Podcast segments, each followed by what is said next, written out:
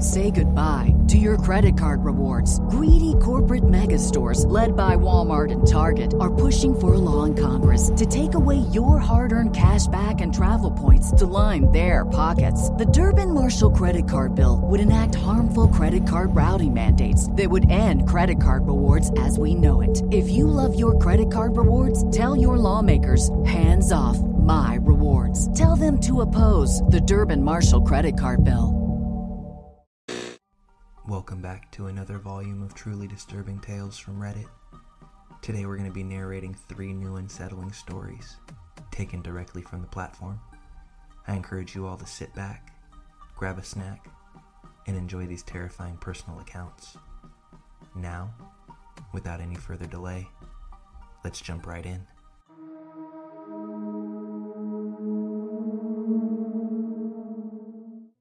I'm not sure why I'm posting this or telling you about it, but I feel so absolutely shaken by this experience. I thought telling it might be therapeutic. I should give a content warning that this story discusses the subject like SA of a minor, though no detail is provided. A few weeks ago, I was watching the news and one of the stories reported that a teacher from a prominent private school had been convicted of multiple counts of abuse of a minor. The victims including students, as well as his own children. The report of his arrest and allegations had been suppressed until the trial was over. However, these details were now being made public. The reporter also referenced that the defense lawyers argued for a reduced sentence on the basis that the teacher had also been abused by his own father when he was a child. When the name and the photo of the teacher was shown, I almost choked. It was Cameron, who was one of my best friends from primary school. I couldn't believe it. In primary school, I was best friends with two other boys, Cameron and Wilson. We finished primary school in 1995, and whilst they were both sent to the same high school, I was sent to a different school entirely, and we therefore lost touch after that. We would often sleep over at each other's houses, either the three of us or just two of us, and I started to recall memories that I had completely forgotten up until this point all involving Cameron's father. I really don't remember things clearly, but I remember different incidents at various sleepover nights at Cameron's house. Cameron and I would be changing into our PJs before bed, and his father would come in and talk to us. I know it sounds warped, but I still remember thinking that he was doing this because he was treating us like grown ups. I think this might have been because my family were extremely prudish with nudity, and I must have felt that nudity was an adult thing and he was therefore treating us like grown ups by having a normal conversation as we were changing. I know it sounds foolish, but I was around 9 or 10 when this happened, and totally innocent. Remember, this was the mid 90s, and whilst we knew about stranger danger, we didn't consider parents of friends to be strangers, and no one ever talked to us about predators in this manner.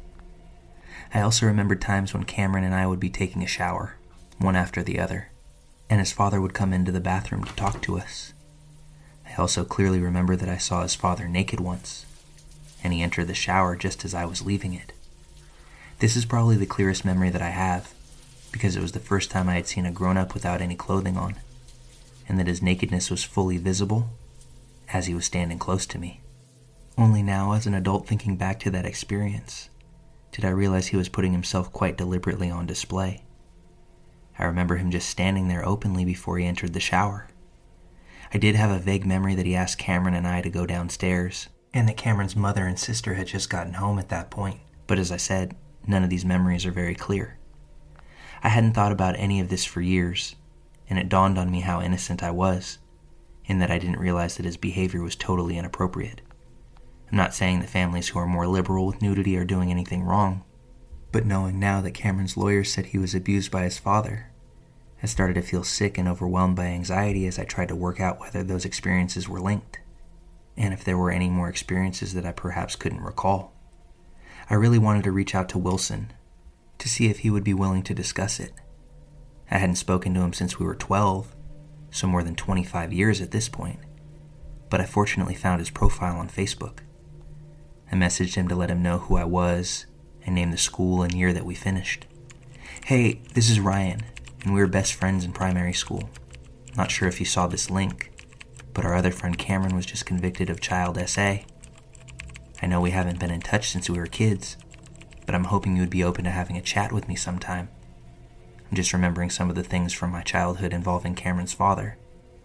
I left my cell phone number and waited for his response. Wilson responded that same day. Oh my god, I saw this story too, and I'm really glad that you reached out. I've been feeling so sick about all of this, and this has opened up a lot for me as well. Wilson said that he would call that night. When he called, we ended up speaking for about two and a half hours. His memory was stronger than mine, but that's most likely because the poor guy had more to remember. He said he was abused many times by Cameron's father during those same years. The sequence of events was almost identical to my memories. On the first nights we slept over, Cameron's father started entering the room when the boys were changing before bed. He then started entering the bathroom whilst he was showering, and he eventually entered the shower, which is when the abuse began. He said that Cameron would often be there when it happened, but had no memory of me being there. This went on for a couple of years and ended in the first year of high school when he turned 13. It was around this age he actually started to become aware that what Cameron's father had done was wrong, and only then did he start to feel uncomfortable about it. He stopped talking to Cameron around that time as well, and they fell out of touch. Wilson never reported it or told anyone. However, he entered into therapy for some time when he was an adult, as he tried to process what he had experienced. I still don't know if I remember that day in the shower accurately. However, if Cameron's mom and sister unexpectedly arrived home, that probably saved me from suffering the same abuse. I had no idea how close I came to experiencing things that could have completely turned my life upside down. It shocks me to remember my innocent child's mind having no awareness that anything was wrong, and it would have been so easy to have taken advantage of that naivety. I'm still wondering if I have suppressed anything more that might have happened and I haven't been able to stop thinking about it. So I'll book into therapy to try and work through it. I have changed names in this story, as Wilson still hasn't told anyone, and I don't want anyone reading to piece this together. But the entire experience has shaken me so much. I'm glad that there's more awareness about abuse and people are more open with their children. But please, please educate and protect your kids. I only know now how easy it is for predators and groomers to take advantage of children.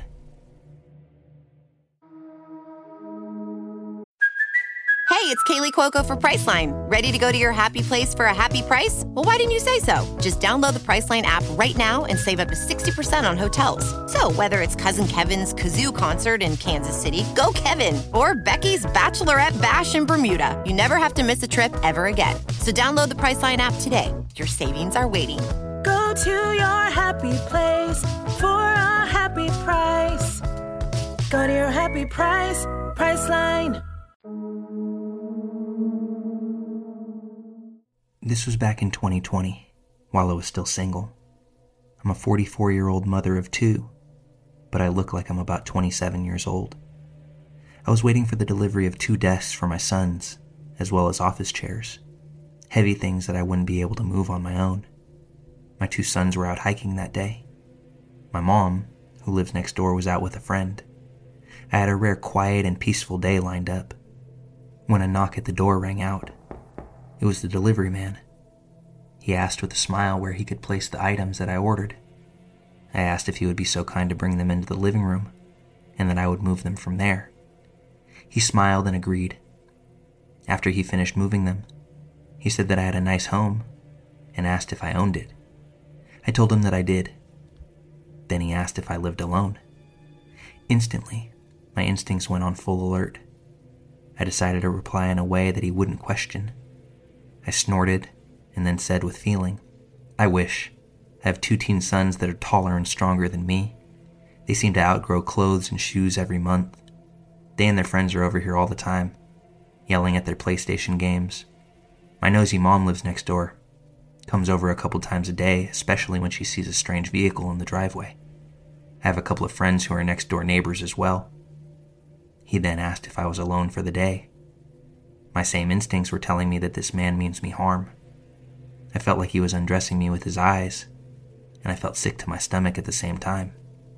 So I said, No, My sons are due back any minute now, and if my mom is outside, she'll be coming over as well. I rarely have any time to myself. Let me see you outside. My neighbor has three pit bulls who like to tackle people and then to lick them to death. They also do jump scares, growling, and then lunging. They'll listen to me, though. He lost all color in his face and told me he was scared to death of big dogs and that he didn't want to leave the safety of my home. I was internally cussing myself out when I heard screams, barking, laughter, and then a second later, my two sons and their friends soaked in mud come running up the steps in an attempt to get away from three very muddy, playful pit bulls. They were begging me to get the doggy treats so that they could race inside my home. I shook my head no. I told them to hold the dogs so the delivery driver could leave, and then they were going to hose themselves and the dogs off. Well, they held the dogs, and the guy sprinted for his van and took off. I was so relieved, although I didn't tell my kids a word about it.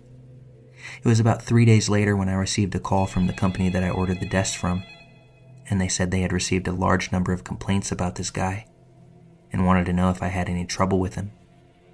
I told them what happened with me. They thanked me and told me that he had been fired.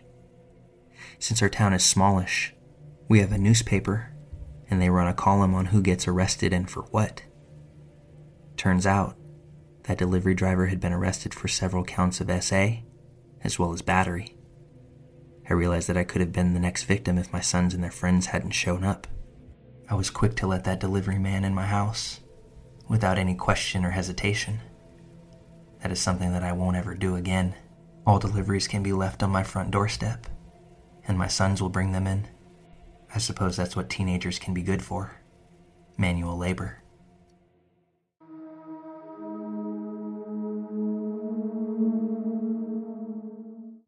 My grandfather Jim died when I was 17, so about five years ago now, and his last months were rough on the whole family. He had an advanced form of brain cancer, but he spent most of his time at home under hospice care. One afternoon, had to be about two weeks before Jim died, I was alone with my grandpa waiting for the hospice nurse to come check in on him. A man who I'd never seen before, we'll call him Dave, knocked at the door. He was wearing hospital scrubs, but he hadn't brought any equipment with him, which I found odd. I asked him if he worked for the hospital, and he simply nodded. He said this was his first shift with Jim, but that he'd reviewed my grandfather's file, and that he wanted to speak to whichever family member had the legal authority to pull the plug. Jim wasn't even on life support, so I guess Dave was using plug as an expression. I should also say that I live in a right to die state where euthanasia is legal, so it's not like the option had never occurred to us. But as far as I know, no member of my family had ever expressed an openness to euthanizing Jim. I told him that I had no authority to make that decision, and that my grandfather, who was now delirious and unable to consent to much of anything, had specifically said to prolong his life indefinitely, unless he was crying out in extreme pain, which he wasn't. Dave put his hand on my shoulder, as though he were consoling me, and he talked about how old people become burdens to their families, and sometimes it's best to just let go. Then Dave pulled out a bottle of pills from his pocket and said that they were barbiturates that would trigger a peaceful death. He said the coroner would determine that Jim died naturally from his cancer. I started to panic. I firmly told him that under no circumstances would he be euthanizing my grandpa at this time, but he started to untwist the bottle as he walked towards Jim's bed. I literally had to wrestle the pills from his hand, and he seemed startled by this. He played innocent and said he just wanted to show the pills to Jim Dave knew perfectly well that my grandfather had almost no idea what was going on. I promptly called 911 and rapidly explained the situation to the dispatcher. Dave suddenly became very scared and bolted directly out of the house. The cops arrived within five minutes, and Jim's actual hospice nurse arrived a few minutes after that. Based on my physical description, the police and hospital staff were able to identify Dave as a recently fired hospital orderly. Dave was charged with making a criminal threat based on my testimony, but unfortunately, he was acquitted. I'm not sure what else he would have had to do to get punished, aside from forcing those pills right down my grandpa's throat. Part of me hopes to never run into Dave ever again, because I don't know what I would do. But another part of me would like to explore those options given the opportunity. So, Dave, it's probably in your best interest that we never meet again.